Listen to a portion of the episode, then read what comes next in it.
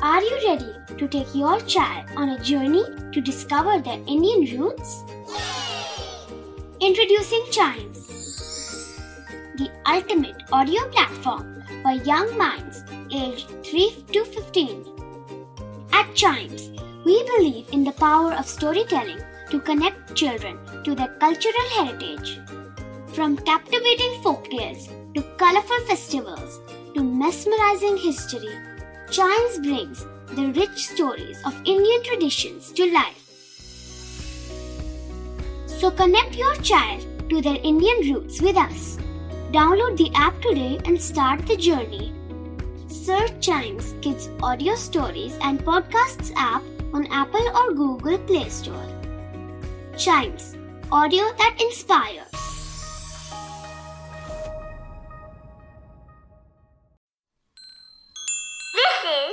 Chimes Radio, original podcast. Hindi वर्णमाला का हर अक्षर है शब्दों का कोश। आइए सीखते हैं कुछ नए शब्द हिंदी वर्णमाला की कहानियों के साथ। ह की कहानी। आज मैं तुम्हें ह अक्षर की कहानी सुनाऊँगी। ये कहानी हर्षित नाम के एक लड़के की है, जो हरिद्वार के पास एक गाँव में रहता था। हर्षित को हरी हरी सब्ज़ियाँ खाने का बहुत शौक था।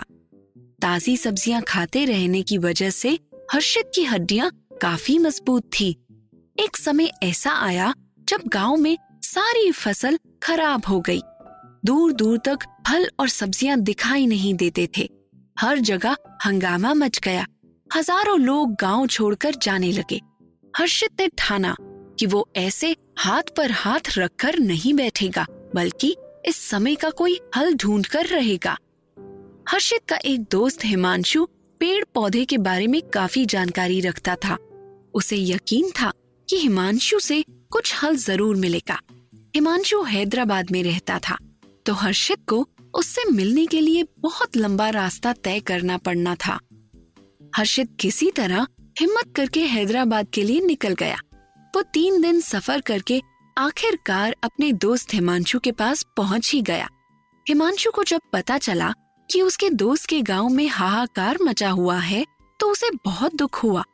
हिमांशु ने हर्षित से पूछा, क्या तुम मुझे बता सकते हो हर्षित, कि अचानक ये सब कैसे हुआ?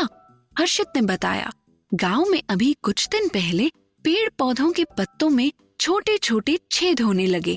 देखते ही देखते सारे पत्ते पेड़ों से झड़ गए। हिमांशु समझ गया कि पेड़ पौधों में कीड़े लग रहे हैं।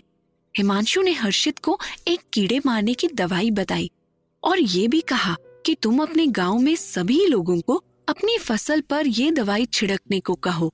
उनकी परेशानी जल्दी ही दूर हो जाएगी। हर्षित हिमांशु से विदा लेकर वापस आ गया। उसने हर्षित की बताई हुई दवाई गाँव वालों को अपनी फ़सल पे छिड़कने को कहा। गाँव वालों ने ऐसा ही किया। हिमांशु की दवाई काम कर गई और फ़सल फिर से हरी भरी होकर हवा में लहराने लगी। सभी गाँव वालों के होठों पर फिर से मुस्कान आ गई। सभी ने हर्षित और हिमांशु का बहुत बहुत धन्यवाद किया। तो बताओ गौरी और अंजलि, इस कहानी में कौन कौन से शब्द ह से आए? ह से हर्षित ह से हरिद्वार ह से हरी ह से हड्डिया ह से हंगामा ह से हज़ारों आगे गौरी बताएगी ह से हाथ ह से हल ह से हिमांशु ह से हैदराबाद ह से हिम्मत ह से हाहाकार ह से हवा ह से होठों शाबाश। हम भी आज शाम को बाज़ार से ह से हरी हरी सब्ज़ियाँ लेकर आएँगे और इसके साथ ही हमारी कहानियाँ भी खत्म हो गई हैं और स्कूल की छुट्टियाँ भी। पर दीदी, हमें और कहानियाँ सुननी हैं और स्कूल तो बिल्कुल भी नहीं जाना। अरे, ऐसा थोड़े ना कहते हैं। जो कुछ भी तुमने सीखा है, उसे स्कूल की पढ़ाई में इस्तेमाल करो। ज्ञान का फ़ायदा तो तभी है जब हम इसका सदैव उपयोग करें। और हाँ अगली गर्मी की छुट्टियों में दोबारा जब तुम यहाँ आओगे तो हम फिर नई कहानियाँ सुनेंगे।